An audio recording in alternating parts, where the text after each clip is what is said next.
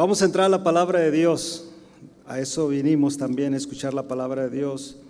Y yo le voy a pedir que abra su Biblia al capítulo 27 o Salmo 27, como es conocido. Y vamos a estudiar la palabra de Dios en esta noche. Dios ha puesto en mi corazón un mensaje para nosotros. Desde la invitación que me hizo el pastor Chuy, Dios depositó este salmo en mi corazón como un mensaje para nosotros, la iglesia de Dios. Y es de anunciar, mis hermanos, y confirmar que Dios o el Señor defiende mi vida. Yo no sé en qué situación usted esté en esta noche, cuál es el problema que usted tiene, qué es lo que usted está pasando, pero yo quiero confirmarle bíblicamente que Dios está en control de todo. Amén. ¿Lo cree? El salmista lo tiene muy claro, lo tuvo cuando él escribió este canto. Y dice el versículo 1, Salmo 27, Jehová es mi salvación, perdón, Jehová es mi luz y mi salvación. ¿De quién temeré? Una buena pregunta, ¿no? Que él hace, ¿de quién temeré? Jehová es la fortaleza de mi vida, ¿de quién he de atemorizarme? Cuando se juntaron contra mí los malignos, mis angustiadores y mis enemigos, para comer mis carnes, ellos tropezaron y cayeron. Aunque un ejército acampe contra mí, no temerá mi corazón. Aunque contra mí se levante guerra, yo estaré confiado. Una cosa he demandado a Jehová y esta buscaré, que esté yo en la casa de Jehová todos los días de mi vida para contemplar la hermosura de Jehová y para inquirir en su templo, porque Él me esconderá en su tabernáculo en el día del mal, me ocultará en lo reservado de su morada, sobre una roca me pondrá en alto. Luego levantará mi cabeza sobre mis enemigos que me rodean. Yo sacrificaré en su santuario, en su tabernáculo, sacrificios de júbilo cantaré y entonaré alabanza a Jehová.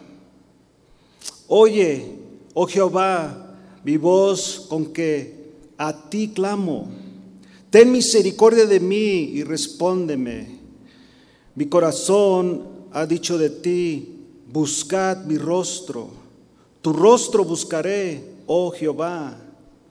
No escondas tu rostro de mí, no apartes con ira a tu siervo.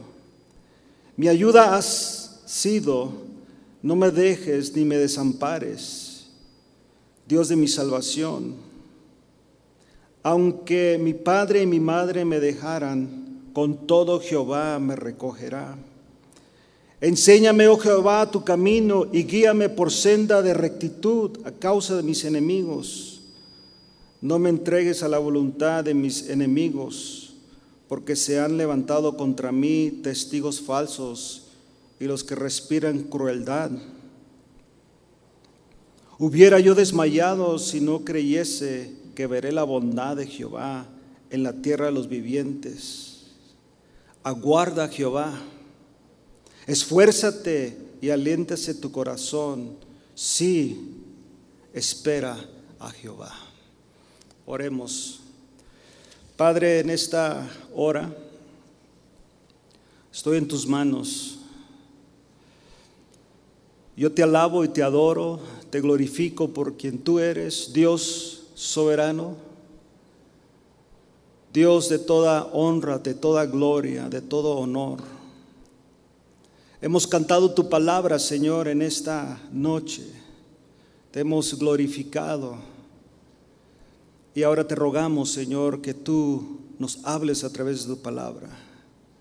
Solamente tú conoces la necesidad que tenemos cada uno individualmente, Señor. Cada necesidad, tú la conoces. Y yo te ruego, Señor, que tú nos hables en esta noche. que tu palabra, Señor, transforme nuestras vidas. Y lo que aprendamos en esta noche, Señor, podamos vivirlo, ser hacedores de tu palabra. Y en el proceso de ser hacedores, Señor, también podamos compartir a otros para que otros también puedan recibir tu palabra de lo que vamos a aprender en esta noche, Señor.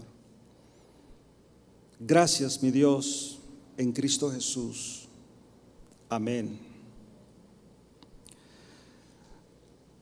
Cuando pensamos en las cosas que nos suceden en la vida, creo que cada uno de nosotros ha experimentado diferentes situaciones en la vida.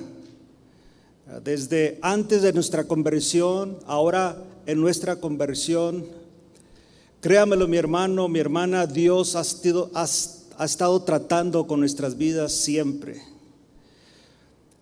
Y cuando leemos un salmo como de este tipo, podemos entender que Dios está a nuestra defensa que Dios está con nosotros siempre. De repente nosotros creemos que Él no está allí. El problema es que somos nosotros que nos hemos apartado de Dios. Somos nosotros los que hemos sido infieles a Dios. Desafortunadamente viene la duda a nuestra vida. Desafortunadamente muchas veces creemos ah, que Dios no está ahí. Perdemos la confianza en su palabra. Y eso no es nada nuevo porque desde el principio Jehová habló, Jehová dijo, le dijo a Adán y a Eva que ellos deberían de obedecer su palabra. Y su palabra en ese momento era, no comas de este fruto. Tienes todos estos, pero de ese no comas, porque el día que comas vas a morir. Y nosotros vemos que el hombre desobedeció. No sabemos qué tanto tiempo después de ese mandato el hombre desobedeció a la palabra de Dios porque vino nuestro enemigo. Si sabe que tenemos un enemigo. Este quiere destruir nuestras vidas. De hecho, este enemigo quiere que usted y yo desconfiemos de Dios. Y esa es la lucha constante. Usa nuestra propia vida muchas veces Usa el sistema de este mundo para que nosotros de una manera nos desviemos de lo que Dios ha dicho en su palabra. Si algo debe de ser la iglesia, debe de ser una iglesia que obedece la palabra de Dios. Una iglesia que se mantiene firme en lo que Dios ha dicho. Pero vemos que desde el principio nuestros padres, Adán y Eva, decidieron obedecer a este enemigo y obedecieron al diablo. Y Dios cumplió su promesa. De hecho, Dios cumplió lo que él había decretado. El día que comas, vas a morir. El diablo los engaña y les dice, no van a morir. Y Dios mantuvo su palabra porque Él es Dios. Por eso, hermanos, podemos confiar en Dios 100%, porque Él mantiene su palabra, sea algo negativo como la muerte, si comes, te mueres. De igual manera, si crees, tienes vida eterna. Amén. Si comes, te mueres, o si no crees al Evangelio en nuestro contexto, vas a vivir o vas a morir eternamente y para siempre. Si crees al Evangelio, vivirás eternamente y para siempre. Esa es la promesa de Dios. En cambio, decidieron obedecer a Satanás. ¿Por qué traigo esto a memoria, hermanos? Porque a pesar del pecado de Adán y Eva, Dios busca al hombre. Y le dice, Adán, ¿dónde estás tú? Estoy parafraseando. Adán, ¿dónde estás? Dios no lo iba a dejar ahí. Dios no lo iba a dejar en su miseria, porque tenía todo, tenía todo la vida que el hombre pudiera desear, lo tenía todo Adán y lo perdió por una desobediencia a la palabra de Dios. Pero Dios es grande en misericordia, mis hermanos.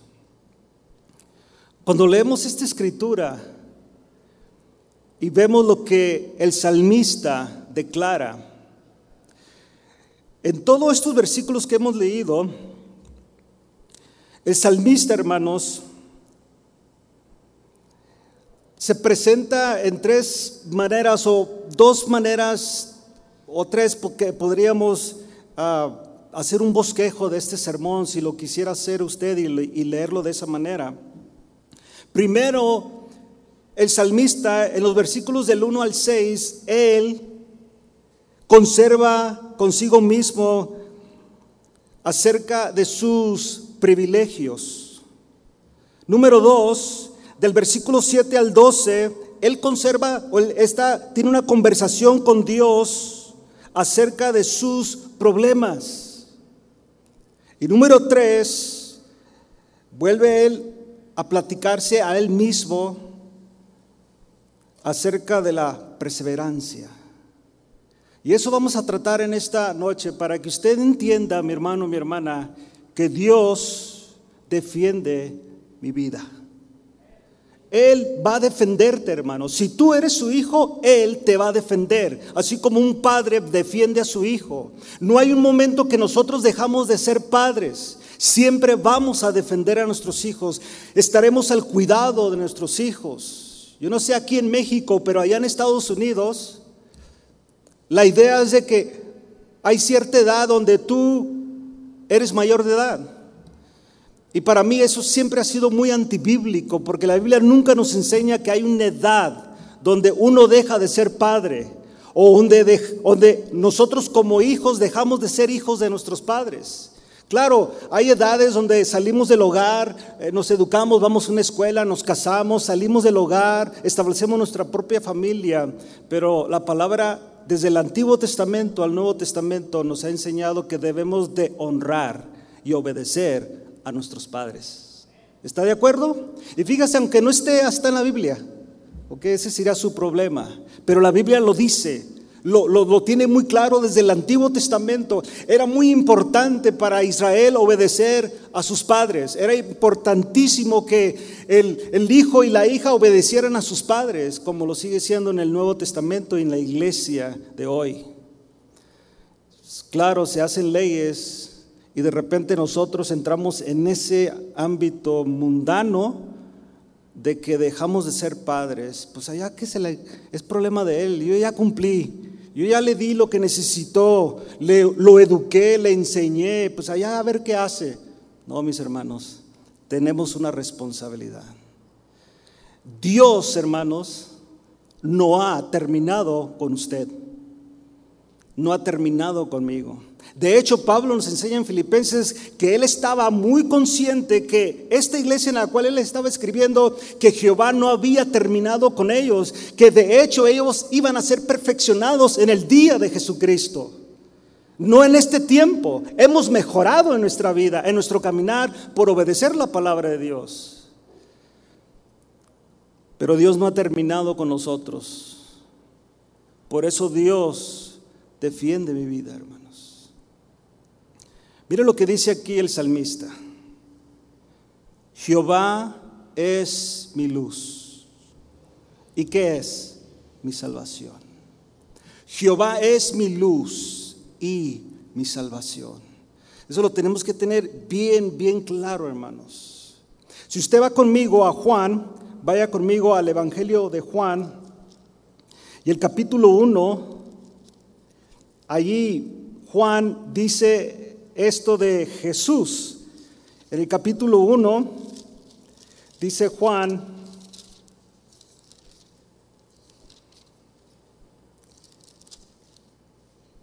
en el principio era el verbo y el verbo era con Dios y el verbo era Dios.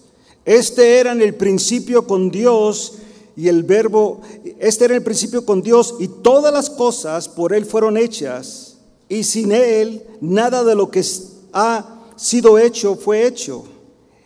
En Él estaba la vida y la vida era la luz de los hombres.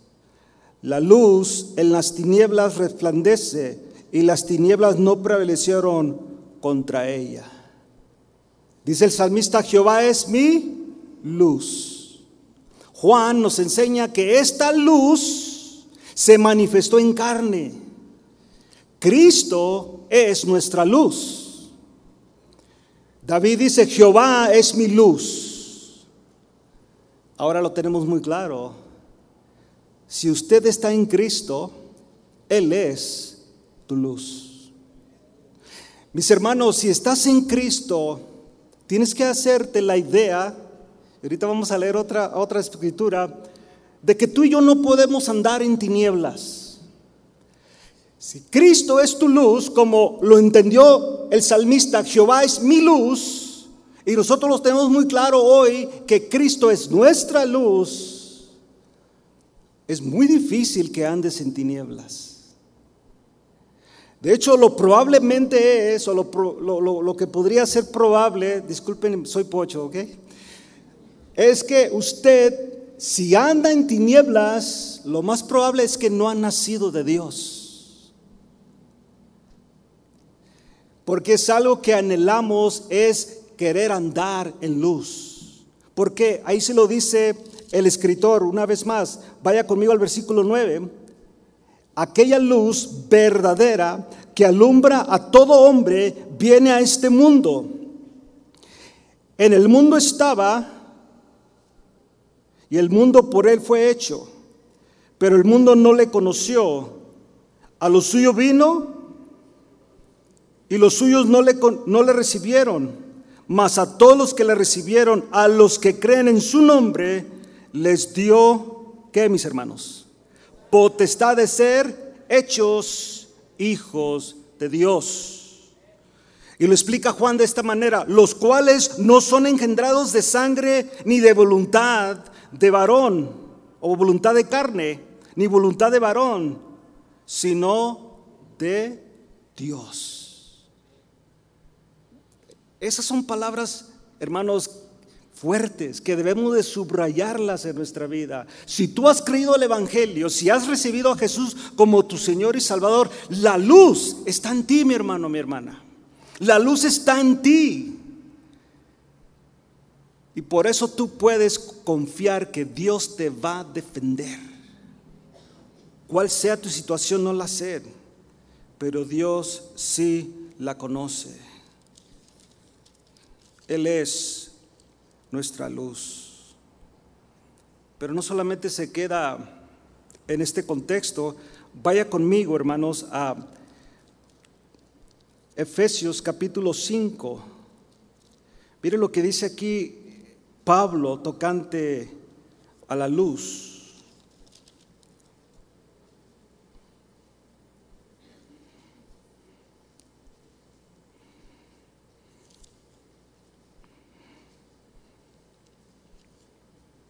Versículo capítulo 5 de Efesios dice el Espíritu Santo, ser pues, versículo 1, imitadores de Dios como hijos amados y andad en amor como también Cristo nos amó y se entregó a sí mismo por nosotros, ofrenda y sacrificio a Dios en olor fragante. Miren lo que sigue y lo que añade. Pero fornicarios o fornicación y toda inmundicia, o avaricia, ni aun se nombre entre vosotros como conviene a santos, ni palabras deshonestas, ni necedades, ni truenerías que no convienen, sino antes bien acción de gracias. Porque sabéis esto. Pablo, hermanos, está, está bien, bien consciente que la iglesia de Éfeso ya sabía esto. Como quiero creer que la mayoría de nosotros ya sabemos esto.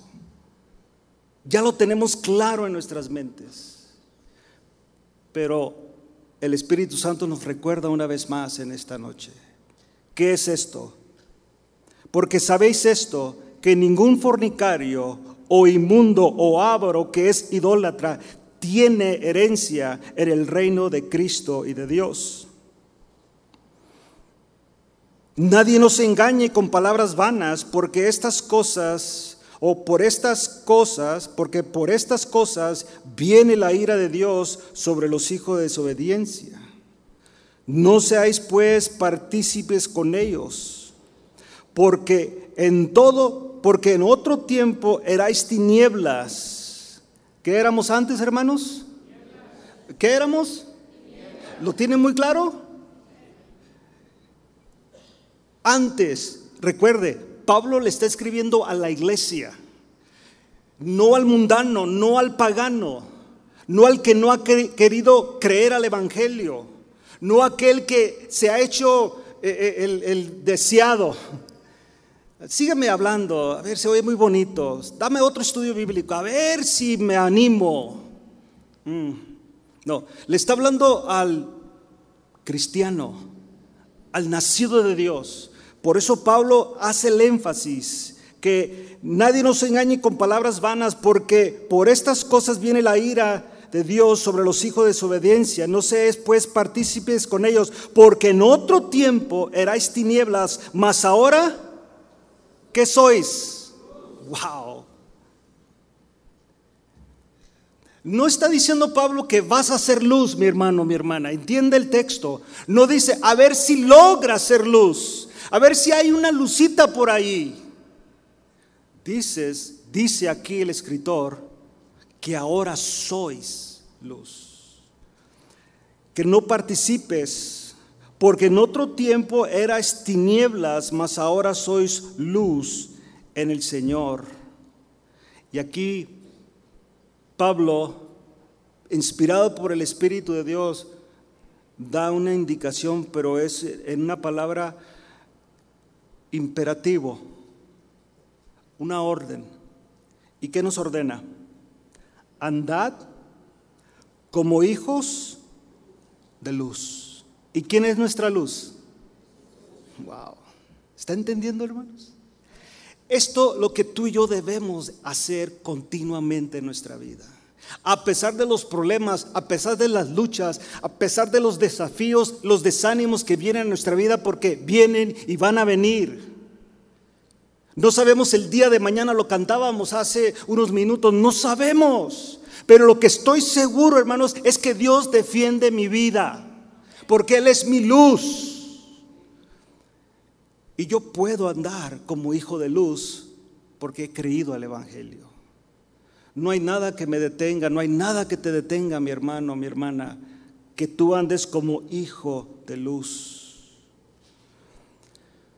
Porque el fruto del Espíritu es en toda bondad, justicia, verdad, comprobando lo que es agradable a quién, hermanos. Tenemos una tarea, hermanos. Tenemos una tarea. Tenemos que comprobar lo que agrada a Dios. La vida cristiana no es algo fácil, hermanos. De hecho, se nos ordena que contemos el costo. Bastante Jesús enseñó tocante al contar el costo. Realmente el que, el que tome el arado, asegúrese que va a seguir adelante. Asegúrese que esto es algo verdadero, esto es algo serio. Pero en todo eso nunca dijo Jesús que sería fácil. Yo no sé mucho de las leyes de este país, soy mexicano, 100%, ¿ok, mis hermanos? Pero nacido en Estados Unidos. Y de repente me creo hasta de Sonora, porque mi esposa es de Sonora. Y me encantan las tortillas de harina, porque mi mamá es de Mexicali. Pero en, en Estados Unidos el asunto se está poniendo muy difícil para la iglesia.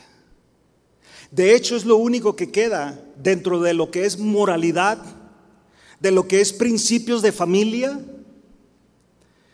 aquello que, queremos transmitir o heredar a nuestros hijos.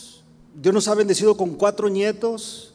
De, heredar esa palabra, esa, ese, ese estándar cristiano del Evangelio, del poder de Dios y todo lo que Dios ordenó en su palabra.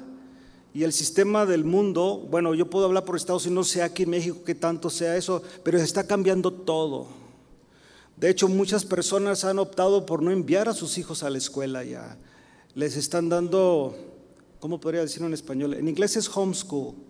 Escuela en casa, mi hija lo está haciendo con sus hijos. Porque ya no es como antes, tú mandabas a tu hijo a la escuela y les enseñaban todo lo que tiene que ver con la educación, matemáticas, historia, geografía y todo eso que tiene que ver. Claro, también había clases de religión, cuales están bien, aprender de las diferentes religiones, está bien, no tengo problemas con eso, hay un conocimiento en eso. Pero ahora, hermanos, allá en el otro lado, es de presentar la ideología transgénero. Eh, tú decides lo que tú quieres. Me, platicaba una hermana de la congregación cómo eh, su hijo del kinder, ya la maestra se identificó con él diciéndole, bueno, probablemente hoy sí voy a ser mujer, pero mañana voy a ser hombre. ¿Se está dando cuenta, hermanos, cómo está llegando? Le digo, allá en el otro lado, aquí yo no sé 100% pero creo que va por ese rumbo. Por eso la palabra de Dios nos enseña, hermanos, que tú y yo debemos de ser luz. Por eso David lo tiene muy claro, Jehová es mi luz. Juan lo tuvo muy claro, Él es la luz que vino a este mundo. Y Pablo lo tiene muy claro, bastante claro, que tú y yo debemos de andar como hijos de luz. Esa debe de ser nuestra característica, nuestro estilo de vida. Por ejemplo, en estas fiestas pasadas, algunos de nosotros fuimos invitados a una fiesta donde completamente había oscuridad, ¿sí o no? Algunos. Otros ya optamos por no ir a esas fiestas. Gracias, primo, pero no gracias. Yo me abstengo de eso. No es mi ambiente, mi espíritu no lo... No, gracias. No, pero primo, ven, no, gracias, todo tranquilo. Pero probablemente, sí te tocó ir y tú cumpliste. Mi pregunta es para ti, ¿fuiste luz en medio de esas tinieblas? ¿Los candilaste? ¿No sé si la palabra correcta? ¿Los acandilaste o? Con tu luz, donde el otro primo y el tío dijo, oye, ¿pero qué lo invitaste? ¿No ves que tan que brilla? ¿No ves que me candila y no me deja pecar a gusto? ¿No te das cuenta que a él no lo puedes invitar, a esa familia no le invites?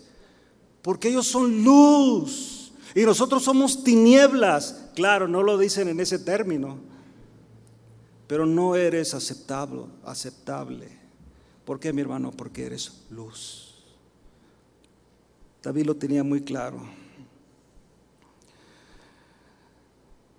Termina Pablo esta parte del texto que tú y yo, versículo 10, comparando lo que es agradable al Señor y no participéis en las obras infructuosas de las tinieblas, sino más bien que, hermanos, repréndelas. Tú y yo tenemos la responsabilidad de reprender todo aquello que es tiniebla. No participes, hermano, hermana. No participes de aquello que tú sabes porque sabes que esto no agrada a Dios. Ay, ¿qué tiene? No va a pasar nada. Tú piensas que no va a pasar nada, mi hermano. Dios no tolera el pecado. Salmo 7:11, a mí no se me olvida por la famosa tienda 7-Eleven. 7:11 dice que Dios está enojado, enojado con el pecador ¿Cuántas veces? ¿Qué dice ahí? Dios es juez justo y Dios está areado contra el impío todos los días. ¿Usted piensa que usted puede pecar, que yo puedo pecar y no va a pasar nada y nadie se dio cuenta? Bueno, ¿quieres hacer enojar a Dios? Síguele. Yo te invito, yo me invito a mí mismo que dejes de pecar, que mejor nos apliquemos a la luz, agradar a Dios. No participes en las obras infructuosas de las tinieblas, sino más bien repréndelas. Porque vergonzoso es aún hablar de lo que ellos hacen en secreto. Mas todas las cosas cuando son puestas en evidencia por la luz, son que hermanos, hechas manifiestas. Tarde o temprano, y más temprano que tarde, todo sale a la luz. Mejor arrepiéntate en esta noche. Mejor ahorita confiésele a Dios tus pecados, no a mí, no al pastor, a Dios. A Dios. Él es el único que te puede perdonar sinceramente. Porque todo saldrá a la luz. Porque la luz es lo que manifiesta todo. Ahora regresemos al Salmo 27. No solamente Jehová era la luz de David o el salmista, y no solamente es nuestra luz, sino que Él es mi salvación. Mi salvación. Y eso lo tenemos que tener, mi hermano, abrazar. No hay tan alto privilegio de ser salvo. Salvo de la ira de Dios, salvo del infierno, salvo de no tener comunión con Dios. Si te has dado cuenta que lo primero que hacemos que cuando, cuando lo primero que hacemos cuando pecamos es como hacernos a un lado de la presencia de Dios o de la comunión con Dios. Y de repente creemos que fue Él quien se apartó de nosotros. Quien se aparta somos nosotros. Créanmelo hermanos que Dios está en todo lugar, todo lo llena. Él es omnipresente. Todo lo llena. Cuantos universos, cuantas galaxias, cuanto tú quieras pensar, Dios, y cuando decimos que Dios lo llena todo, mi pregunta siempre ha sido, y probablemente se oyera un poquito como filosofía, pero mi pregunta es, ¿qué es todo en Dios? Tú y yo estamos limitados en todo, pero ¿qué es el todo para Dios? Si Él es eterno, no tiene ni principio ni fin. Tú y yo tenemos, hablando humanamente, tenemos un, tuvimos un principio, Para mí, 24 de agosto del año 70. Mi, fin no sé cuándo, no sé. Algunos de ustedes saben su, tiempo que nacieron, ese fue su principio. Lo, hermoso que en Cristo ahora somos eternos. Amén. No esta carne, ¿eh? esta carne ya se dio cuenta, ¿no? Cómo le duele de repente en la mañana y los problemas que nos suceden. Esta carne no, esta carne se va acabando, pero nosotros en Cristo estamos siendo rejuvenecidos continuamente, en Cristo, el hombre espiritual. Por eso cuando el salmista dice, Jehová es mi luz y mi salvación. La pregunta que me impacta aquí es la que tú y yo deberíamos hacerlo. Si lo tienes muy claro ya, que Jehová es mi luz que Jesús es mi luz y que yo soy hijo de luz y que yo debo andar como hijos de luz. Que esa debe de ser mi característica como, cristiano porque he sido salvo, porque Él es mi salvación. Por eso Pablo en Romanos nos enseña quién podría apartarnos del amor de Cristo. ¿Quién, quién tiene el poder para apartarte? Del amor de Cristo. Él sigue amando. Por eso dice el salmista, ¿de quién temeré? Mi hermano, mi hermana, ¿a quién más temes? Hay que ser realistas. ¿A qué le tienes miedo? Dijo el otro, ¿a qué le tenemos miedo, no? ¿Qué es aquello que nos da temor? Que es aquello que realmente nos hace frenar de repente, pensar de repente. Aquel problema puede ser mucho, hay algo en tu vida, como lo dijo Job, lo que más he temido me ha acontecido. Lo, que, aquello, aquello en la cual yo pienso de repente en mis tiempos de soledad, en mis tiempos de pensar, hay algo que de repente viene a mi mente y es lo cual me llena de cierta ansiedad cierta preocupación, cierto temor en mi vida. Solamente tú sabes de tu situación.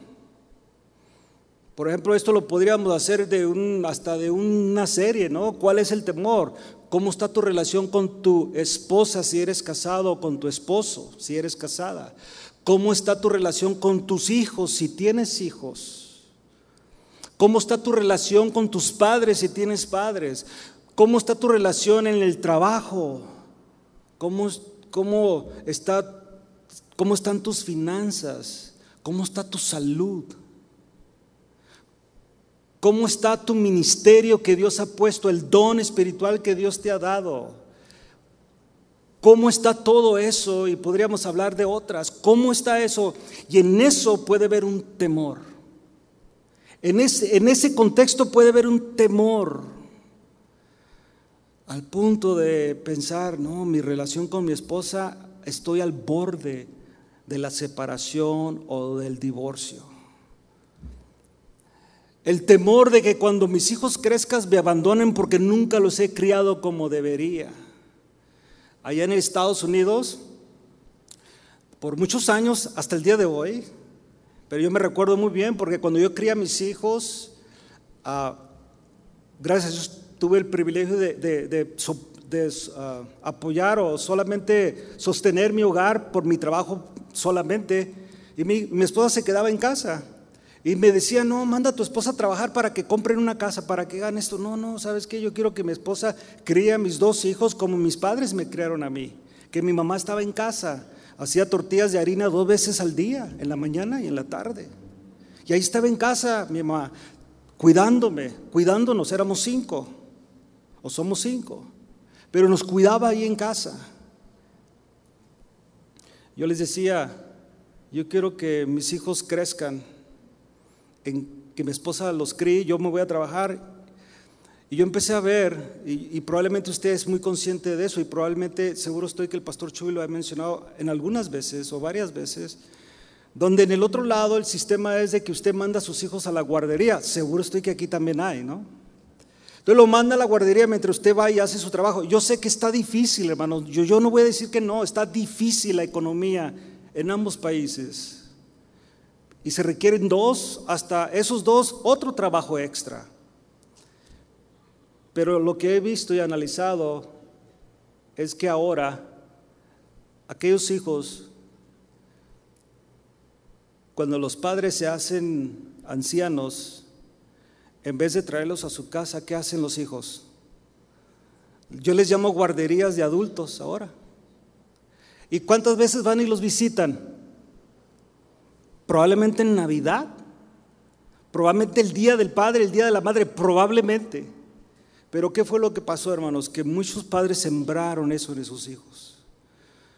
Los pusimos en guarderías por varios años. Allá en Estados Unidos hubo, yo no sé si todavía existe, eh, un sistema que se llamaba After School Program, después de la escuela, un programa donde todavía los niños salían de la escuela a las 2 de la tarde y todavía los padres los dejaban ahí en la escuela hasta las 7 de la tarde. Y usted sabe, el sistema de Estados Unidos es el trabajo, el trabajo. Muchos entran de un salen de un trabajo y entran a otro. Entonces recogían a los hijos a esa hora y de aquí que cenaban a dormir. ¿Y qué relación con los padres? ¿Qué relación? Nada. Probablemente ese sea un temor en tu vida. ¿Qué va a pasar conmigo? Porque, ahora, claro, el arrepentimiento hace maravillas, hermanos. El arrepentimiento hace maravillas. Pero puede ser ese tu temor,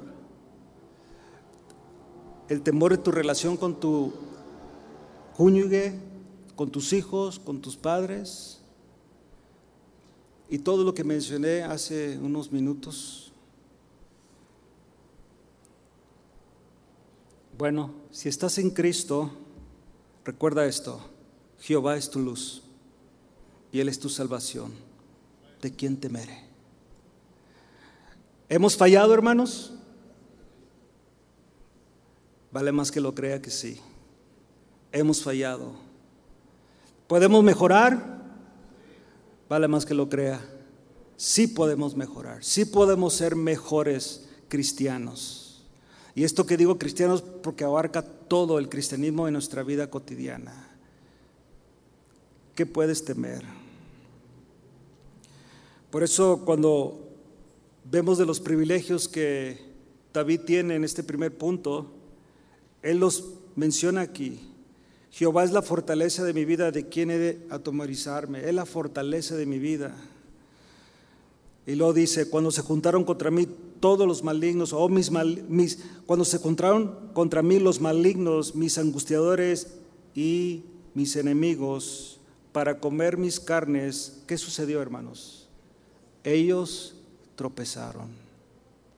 Wow. David lo vivió. David lo vivió, hermanos, el salmista lo vivió y creo que tú lo has vivido. Platicábamos con el pastor Sergio hace unos minutos, ¿no? Antes de empezar, antes de entrar al, santuario, de lo que Dios ha hecho en nuestras vidas, porque yo soy muy preguntón, ¿eh? De repente, y soy de esos así, será por lo norteño en mí, bien así. Y le dije al pastor, de lo, porque yo me di cuenta que él había perdido la vista por unos años. Y yo luego, luego le dije, hermano, ¿fue disciplina o qué? Hasta mi esposa Carlos que me quería. No, pero él me explicó. Y si no preguntas, pues ¿cómo vas a saber, no?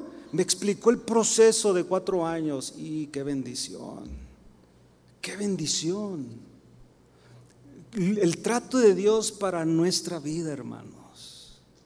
Para mí esto es lo que yo entiendo. Por eso cuando el salmista dice, cuando este grupo de malignos, estos malos se juntaron contra mí, estas personas que me angustian, mis enemigos, para comer mis carnes, para hacerme pedazos, para destruir mi vida, para destruir mi integridad, para destruir mi matrimonio, para destruir la relación con mis hijos. De hecho, para destruir mi ministerio que Dios me ha dado, para hacer todo lo posible para hacerme quedar mal y sobre todo hacer quedar mal a Dios. Porque recuerde, David era el conforme al corazón de Dios. David sí pecó varias veces. David, claro, hizo que el nombre de Dios fuera muchas veces blasfemado. Hasta la gente se burló de él. Pero David tenía algo muy claro. Todo este grupo de gente, todos estos malos, todos estos malignos, tropezaron y cayeron. Esa debe de ser nuestra confianza en Cristo, hermanos. Él va a defender mi vida. Claro, voy a estar en este momento, pastor Dueñas, cuatro años y probablemente otras experiencias en su vida. Y yo le contaba la que nosotros pasamos también durante el ministerio.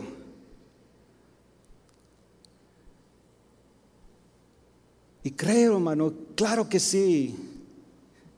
Yo le decía al pastor, al punto de, de no le dije al pastor en ese término, pero podría usarlo al punto de colgar los guantes o de aventar la toalla, como se dice, ¿no? Pero cuando regresas al texto, lo tienes que tener muy claro en tu vida, tu vida y en mi vida, que ellos tropezaron y cayeron. ¿Cuándo? No sabemos. ¿Tuvo batallas David, hermanos? Oh, sí. David tuvo guerras tremendas. De hecho, cuando yo en otros libros la, historia, como muchos escritores tratan de, de, hacerlo ver a este hombre, claro, un hombre humilde, un hombre que de hecho se sometió al rey Saúl, nunca le hizo daño, nunca le faltó el respeto, siempre le fue leal, a pesar de que Saúl lo estaba persiguiendo a pesar de su sufrimiento con este rey, que donde David jamás se atrevió a poner manos encima. De hecho, él dejó que Dios obrara. Pero le pregunto, ¿David sufrió, mis hermanos? ¿Le dolió? ¿Lo ves en, las, lo ves en los salmos, cómo él se está expresando a Jehová muchas veces? Pero lo tiene muy claro tarde o temprano, y a su tiempo, estos van a tropezar y van a caer.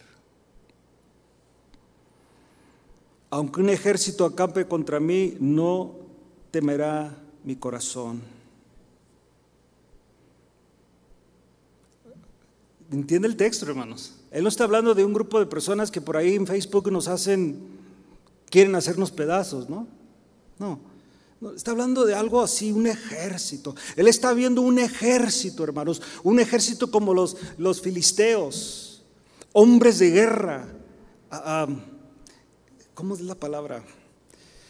Esa gente que no tenía ningún código militar, que te, en el momento que te, que te agarraban o te hacían, o te hacían pedazos, te pisoteaban, hacían, y más si eras un judío, era, era una persona mm, que odiaban.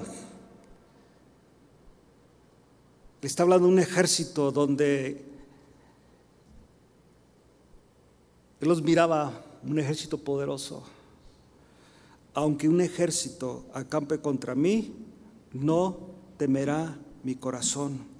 Aunque contra mí se levante guerra, ¿qué hermanos? Yo estaré confiado. Mi hermano, esto es lo que David o el salmista se está hablando a él mismo. Él está viendo todos los privilegios o todos estos beneficios que ha, que ha tenido él a través de los tiempos. Y lo está dando a conocer a usted y a mí en esta noche. Mi hermano, mi hermana, no te desanimes. Como decimos allá en el otro lado, everything is going to be okay. Todo va a estar bien, no te desanimes. Dios está a tu lado. Confía en Dios. Confía en Él y Él hará. Él es nuestro Dios. Por eso dice el salmista, una cosa he demandado a Jehová, esta buscaré, que esté yo en la casa de Jehová todos los días de mi vida para contemplar la hermosura de Jehová y para inquirir en su templo. Porque Él me esconderá en su tabernáculo, en el día del mal, me ocultará en lo reservado de su morada, sobre una roca me pondrá en alto. Fíjate todo lo que David está enseñándonos en esta noche por eso él tenía esta seguridad. Mi hermano, cuando te llenas de esta seguridad, lo que tú estés pasando ahorita, o por lo que tú y yo vamos a pasar mañana, si Dios nos da vida, confía en Dios. Mantente en Dios. No huyas de su presencia, no te alejes de Dios, no avientes este libro, no lo hagas, no dejes de congregarte, no abandones el Evangelio, no abandones a Dios. Lo que está diciendo David aquí, una cosa he demandado a Jehová, esto es lo que voy a hacer, que esté yo en su casa todos los días de mi vida. Si es posible estar en su tabernáculo, en su casa, en su presencia, continuamente lo voy a hacer porque sé que es el único que puede suplir mis necesidades. Siempre hay una tendencia de ir al mundo a que supla nuestras necesidades. La iglesia de hoy y la iglesia del futuro, hermanos, tenemos que aprender a confiar en Dios en todas las áreas de nuestra vida. Dice el salmista, luego levantará mi cabeza sobre mis enemigos que me rodean y yo sacrificaré en su tabernáculo sacrificios de júbilo. ¿Qué vamos a hacer? Cantar y entonar alabanzas a Jehová.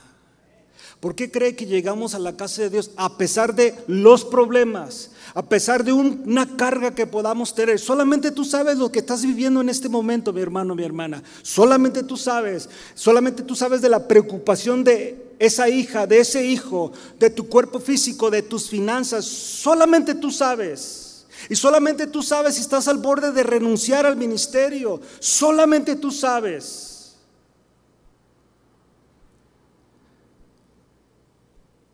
Pero yo te animo en esta noche. Por eso podemos llegar a esta casa, a este lugar. Y ya no, ya no necesitamos hacer sacrificios de, de animales como se hacía en ese tiempo, sino que nuestro mejor sacrificio, nuestra mejor adoración es la obediencia a Dios.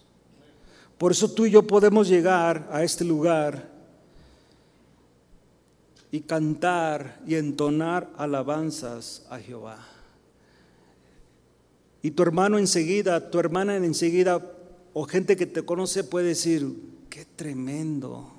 Yo sé por lo que está pasando. Yo sé cómo se siente ahorita. Y puede levantar sus manos, puede adorar a Dios, puede glorificar a Dios. Eso es impresionante. Porque nuestra humanidad, hermanos, ¿Cómo nos duele? ¿Sí o no?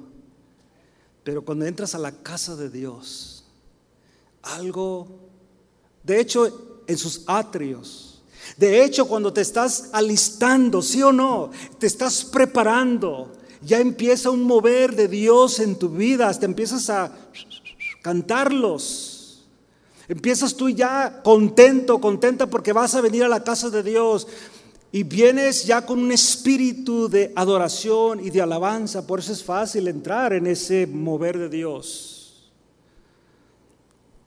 El verdadero cristiano que cree que Jehová es su luz y su salvación, tiene esta actitud. Pero en segundo lugar, ahora Jehová, perdón, David le habla a Jehová. Y mire lo que le dice, tú puedes hacer esto, tú y yo podemos hacer esto. Oye, oh Jehová, mi voz con que a ti clamo. Esto es impresionante, hermanos. Y esto es lo que tú y yo necesitamos pedirle a Dios continuamente. Ten misericordia de mí. Ten misericordia de mí. De hecho, mis hermanos, yo le aseguro que Dios ha tenido misericordia de usted. De hecho, ha tenido misericordia de usted porque usted está aquí en esta noche. Y yo estoy aquí en esta noche. Yo no sé, aquí la mayoría no los conozco, pero yo no sé cuál fue el transcurso de tu día desde el momento que despertaste en este día. ¿Por qué pasa? ¿Qué fue lo que sucedió? Yo no sé si alguno de ustedes les robó el carro, lo robaron, lo golpearon, eh, a punto de tener un accidente a lo mejor, a punto de perder la vida, no sé yo. Nosotros, Marilo y yo nos subimos en un avión hoy, en la madrugada allá en Ontario, y ese avión se puede caer, ¿sí o no? Aunque dicen que es más, es, ah, más ah, seguro viajar en avión que viajar en carro. Pero de todos modos, yo creo que si se cae, en carro a lo menos puedes librarla, probablemente, no todos. Pero es la misericordia de Dios. La misericordia de Dios. De hecho, estar atrás de este púlpito es la misericordia de Dios. La misericordia de Dios. Por eso David le dice a Jehová, y lo primero que sale de su boca David está hablando él mismo todo lo que nos dijo en el versículo, los primeros seis versículos. Ahora él está hablando a Jehová, basado en lo que él ya nos dijo, de su experiencia, de lo que Dios lo ha bendecido en gran manera. Ahora él le está diciendo a Jehová, Jehová, ten misericordia de mí y respóndeme. Tu corazón ha dicho de ti, o mi corazón, perdón, ha dicho de ti. Este es su hombre interior, aquel que está conectado con Dios. Busca mi rostro. Busca mi rostro. Y fíjate cuántas veces lo señala aquí. Busca mi rostro. Tu rostro buscaré, oh Jehová. No escondas tu rostro de mí. Es importante buscar el rostro de Dios, mis hermanos. Vale más que lo crea. Si algo necesitamos tú y yo es la presencia de Dios continuamente, no nomás en esta casa, no nomás en este momento de adoración y de alabanza, no nomás durante las actividades de la iglesia, todo lo que concierne la iglesia, sino que el rostro de Dios Buscar el rostro de Dios, entiéndase, la presencia de Dios debe ser algo 24 horas al día. Los 7 días de la semana, los 30 o 31 días del mes, o 28 o 29 de febrero. Los 365 y otros le agregan un medio día ahí, por ahí. Todo ese tiempo tú y yo debemos de anhelar la presencia de Dios. Mi hermano, mi hermana, si anhela la presencia de Dios continuamente, como lo está diciendo el salmista aquí, hermano, yo te aseguro que tus pecados van a ser muy mínimos, porque entenderás que ahí está la presencia de Dios, porque tú has querido y le buscas, como dice el salmista aquí, mi corazón ha dicho de ti, busca mi rostro. Tu rostro buscaré, oh Jehová, no escondas tu rostro de mí. Señor, quiero que continuamente estés, tu presencia esté conmigo. Si la presencia de Dios está continuamente contigo y conmigo, hermanos, repito, nuestros pecados son muy mínimos y nuestra confianza de Dios está acá. No hay nada imposible para Dios. No hay nada imposible. Nuestra confianza está completamente en Él. Y no ciegamente, solamente porque la Biblia lo dice. Esa es nuestra actitud. Sigue diciéndole el salmista a Jehová, no apartes con ira a tu siervo.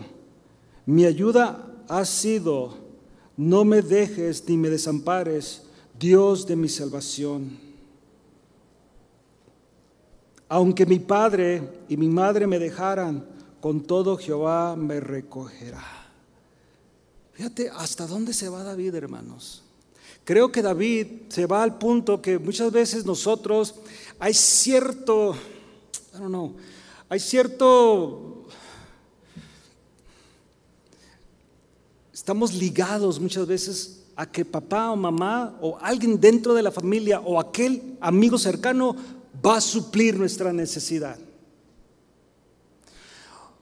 O de repente nos hallamos en una situación de que aquella persona en la cual confiábamos y creíamos que iba a hacer algo por nosotros, nos da la espalda. Nos dice, ¿sabes qué? Hoy no puedo. O de repente le estás escribiendo un WhatsApp, le estás llamando y no contesta. Y dices, ¿tú qué está pasando? Si yo pudiera, yo confiaba en él o en ella. Yo estaba seguro que mis padres iban a, apoyarme. Yo estaba seguro que ellos me iban a aportar, iban a estar a mi lado. Pero ya ni los puedo contactar. Y David se va a lo más íntimo, en la cual tú y yo tenemos, creo, en cuestión bíblica o en nuestra centralidad cristiana o basado en principios bíblicos, Claro, siempre vamos a estar ahí por nuestros hijos, sí o no. Esa es parte de nuestra responsabilidad. Pueden contar con nosotros, pueden platicarnos todo, aunque por dentro nos está doliendo. Aunque le que tenemos que decir al hijo, time out, espérate, mi hijo, déjame agarrar un break porque lo que me estás diciendo ya no lo aguanto. te vas allá y lloras, pegas un grito y luego regresa a ver, síguele, mi hijo. Pueden contar con nosotros. Y queremos ayudarles a suplir sus necesidades porque nosotros somos sus padres, sabemos más que ellos. Ya caminamos ese, esa, por donde ellos van. Yo le gano a mi hija con 19 años, le gano a mi hijo con 25 años. O sea, tengo cierta experiencia sobre sus vidas, creo yo. Y pueden contar conmigo. Pero David se está yendo a ese extremo y está diciendo, para que tú y yo lo entendamos, aún, aún en este contexto, aunque mi padre y mi madre me dejaran. Con todo, ¿qué va a hacer Jehová, hermanos? Mm. ¿Puede dar un aplauso a Dios por eso? Gloria a Dios. Wow. A pesar de que mi, aquellas personas en las cuales hay un lazo íntimo, porque son mis padres, yo entiendo, Jehová, que aunque ellos me abandonen, y claro, se ha sufrido por causa del Evangelio, aunque ellos te abandonen, con todo Jehová me recogerá. Por eso le dice David, o el salmista a Jehová, enséñame, oh Jehová, tu camino. Enséñame, oh Jehová, tu camino. Enséñame. ¿Usted cree que David ya lo había logrado todo, hermanos? Mm. ¿Usted ya lo logró todo, mi hermano, mi hermana? No, ninguno. El mismo apóstol Pablo, el gran teólogo, el gran escritor del, Antiguo, del Nuevo Testamento, un erudito en la palabra, hermanos. Él lo dice, no pretendo haberlo ya alcanzado todo. Y usted pensaría que él sí lo había logrado, porque él era el apóstol, tenía la unción apostólica, él escribió, él enseñó la doctrina dada por Dios. Él prácticamente estableció el orden ministerial de la iglesia, el orden del diácono en la iglesia. Él estableció cómo una iglesia debe funcionar en cuestión de disciplina. Todo lo hizo Pablo. Rectificó, eh, reafirmó una vez más la cena del Señor. Pero él dice, yo no pretendo verlo alcanzado. Y estoy parafraseando, pero una cosa sí hago es que me extiendo, me lanzo. Es lo que está diciendo. Yo olvido lo que queda atrás, pero ahora me lanzo.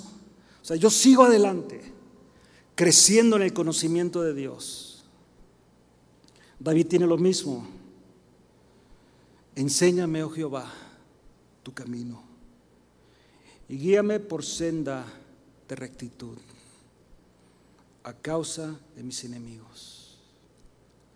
No me entregues a la voluntad de mis enemigos, porque se han levantado contra mí testigos falsos, los que respiran crueldad.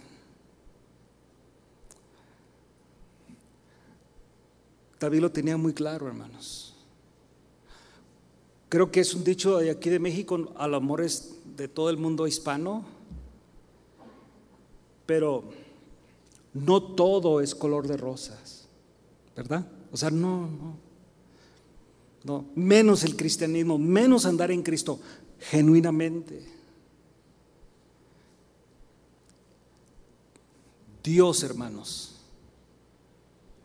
en Dios tú y yo podemos confiar porque Él sí te va a enseñar el camino. ¿Es fácil? ¿Es fácil? Mire, la Biblia nos enseña que el camino de los pecadores, de los inconversos, ¿qué es, hermanos?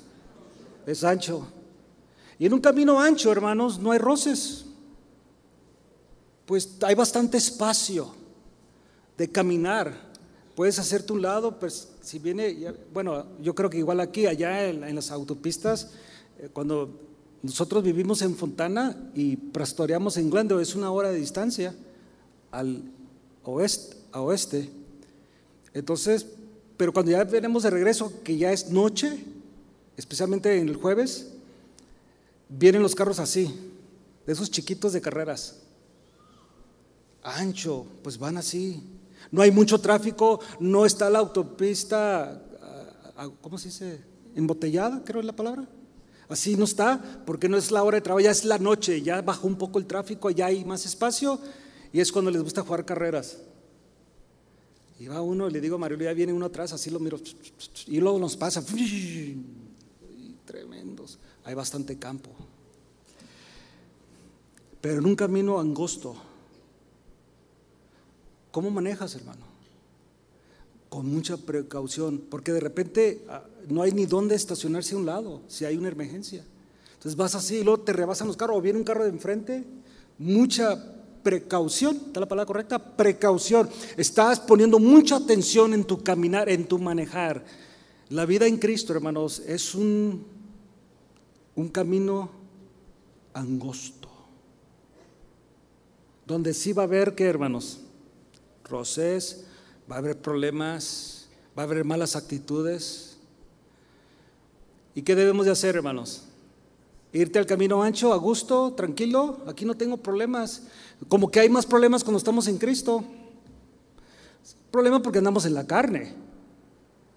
Anda en el espíritu, empiezas a ubicarte y claro, empiezas a deshacerte de, así dicen los chavos, ¿no? Aquellas amistades tóxicas, ¿no? Todo aquello que va en contra de tu conocimiento bíblico de Dios. El camino angosto va a ser un camino difícil. Pero Jesús dijo, procurar andar por ese. Procurar andar por ese. Guíame por la senda de rectitud. ¿A causa de quién? De mis enemigos. Y por último, termina el salmista volviendo a hablar a él mismo y dice, hubiera yo, ¿qué hermanos? Fíjate, hubiera yo desmayado. Pregunta, ¿tuvo David sus problemas? Hermanos, David tuvo problemas serios que probablemente tú no has tenido. Yo no sé, bueno, ni quiero preguntar yo no sé, tú has mandado a matar a alguien. Eso es serio. Eso es serio. Eso es muy serio. Eso es, eso es hermanos, al extremo serio. Y a mí lo que me impresiona es que David ni pío de eso por un tiempo, ¿recuerda? Él no. Y repito, Dios vuelve a tener misericordia del hombre. ¿Quién fue a buscar a quién? Dios fue a buscar a David a través del profeta. Ve con David, dirle esto. Porque David, mientras cayó, dice que sus huesos, su cuerpo se estaba deshaciendo. De hecho, se entró, se, sabe que entró como un tipo de presión, como un tipo de, ya, o sea, mi pecado es muy grande y Jehová, una vez más, teniendo misericordia de sus hijos, David, ya usted conoce la historia, Natán le cuenta, le dice, y David todavía ese hombre de Dios, ese hombre conforme al corazón de Dios, ese hombre merece la muerte. Tú eres ese hombre, David. Tú eres ese hombre. David hizo cosas muy graves, hermanos. De hecho, siendo un estudio serio, me gusta mucho la historia de David. Nosotros abrazamos a David porque conocemos el resultado de su historia. Como abrazamos a Pedro y abrazamos a muchos hombres de la Biblia que la mayoría de ellos fallaron y mujeres también fallaron, la mayoría. Eh, fallaron.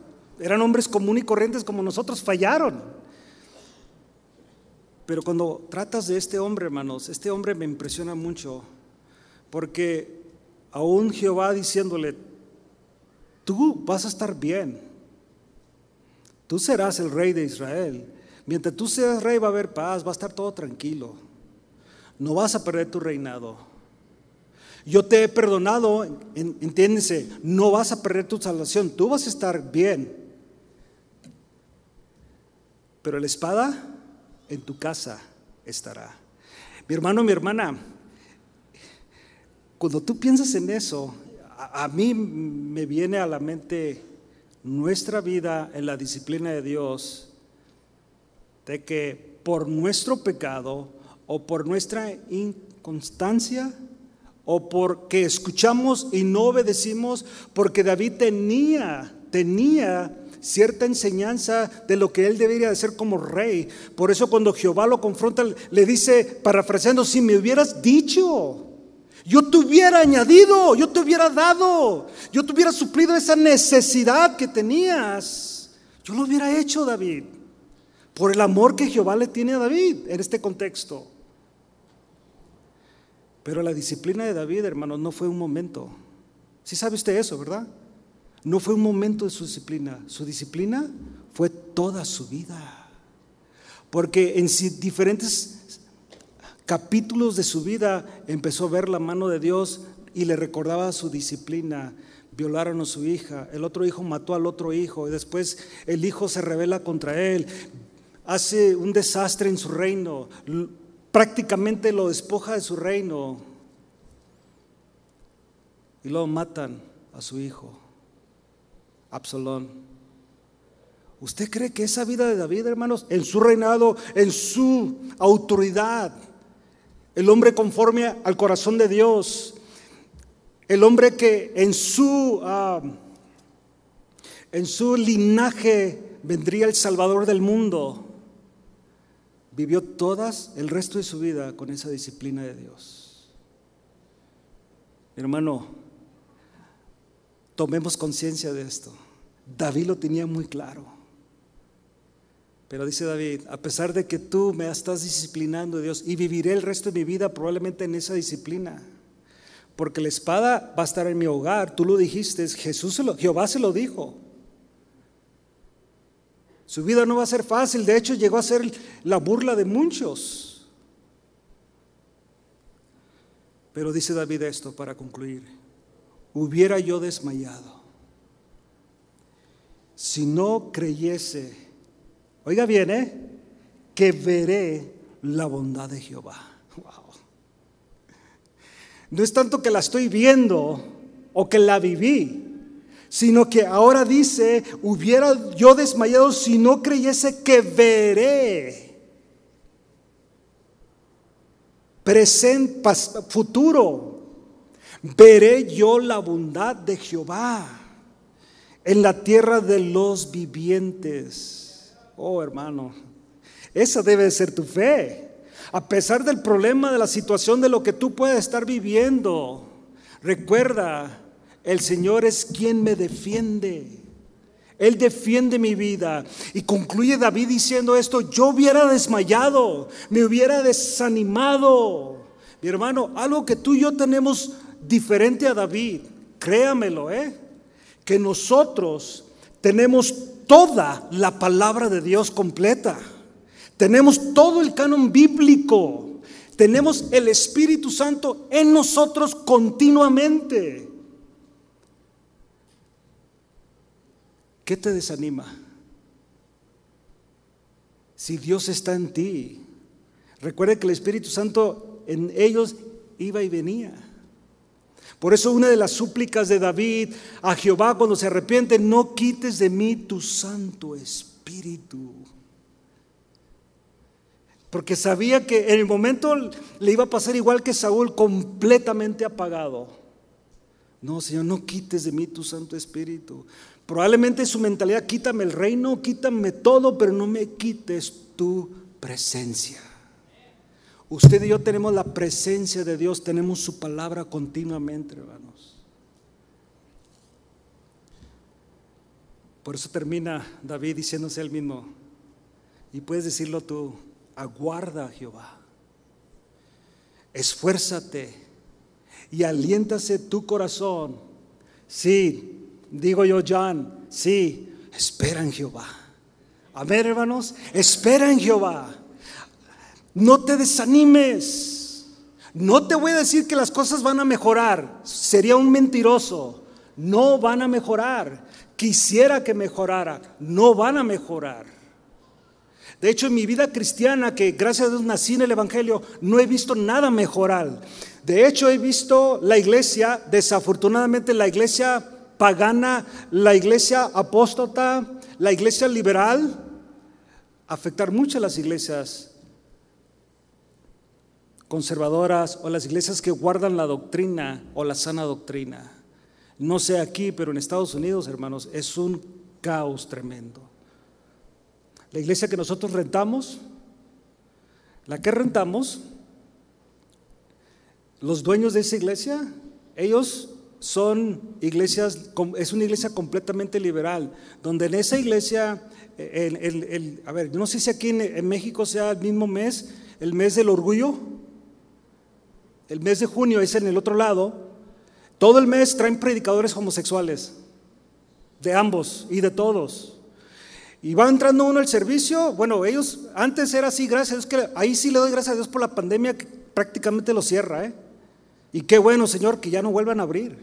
Ahí sí es iglesia que ya no vuelve a abrir.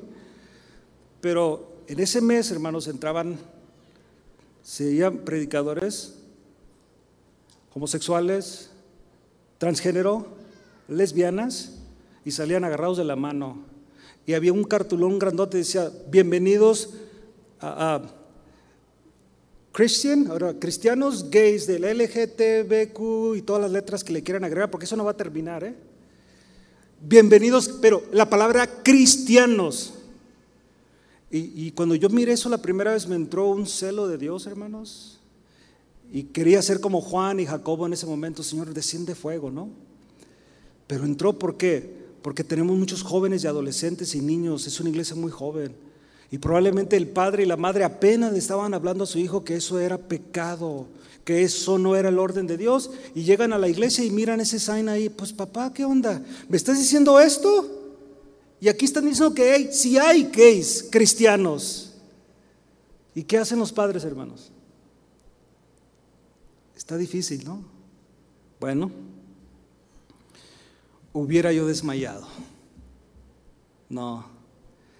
Aquí tenemos que reforzarnos, a cobrar ánimo, retomar fuerzas e irnos con todo lo que es, hermanos.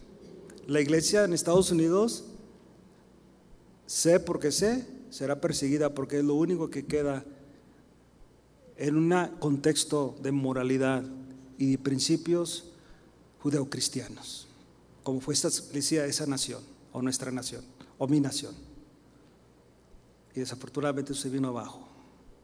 Lo único que queda, y no quiero decir que la única que queda es casa de oración, que somos parte de, pero muy poquitas iglesias, hermanos, que están predicando la sana doctrina. Pero no vamos a desmayar. Amén. ¿Qué vamos a hacer? Esperar en Jehová. Amén. Oremos. Padre, te damos gracias, Señor, en esta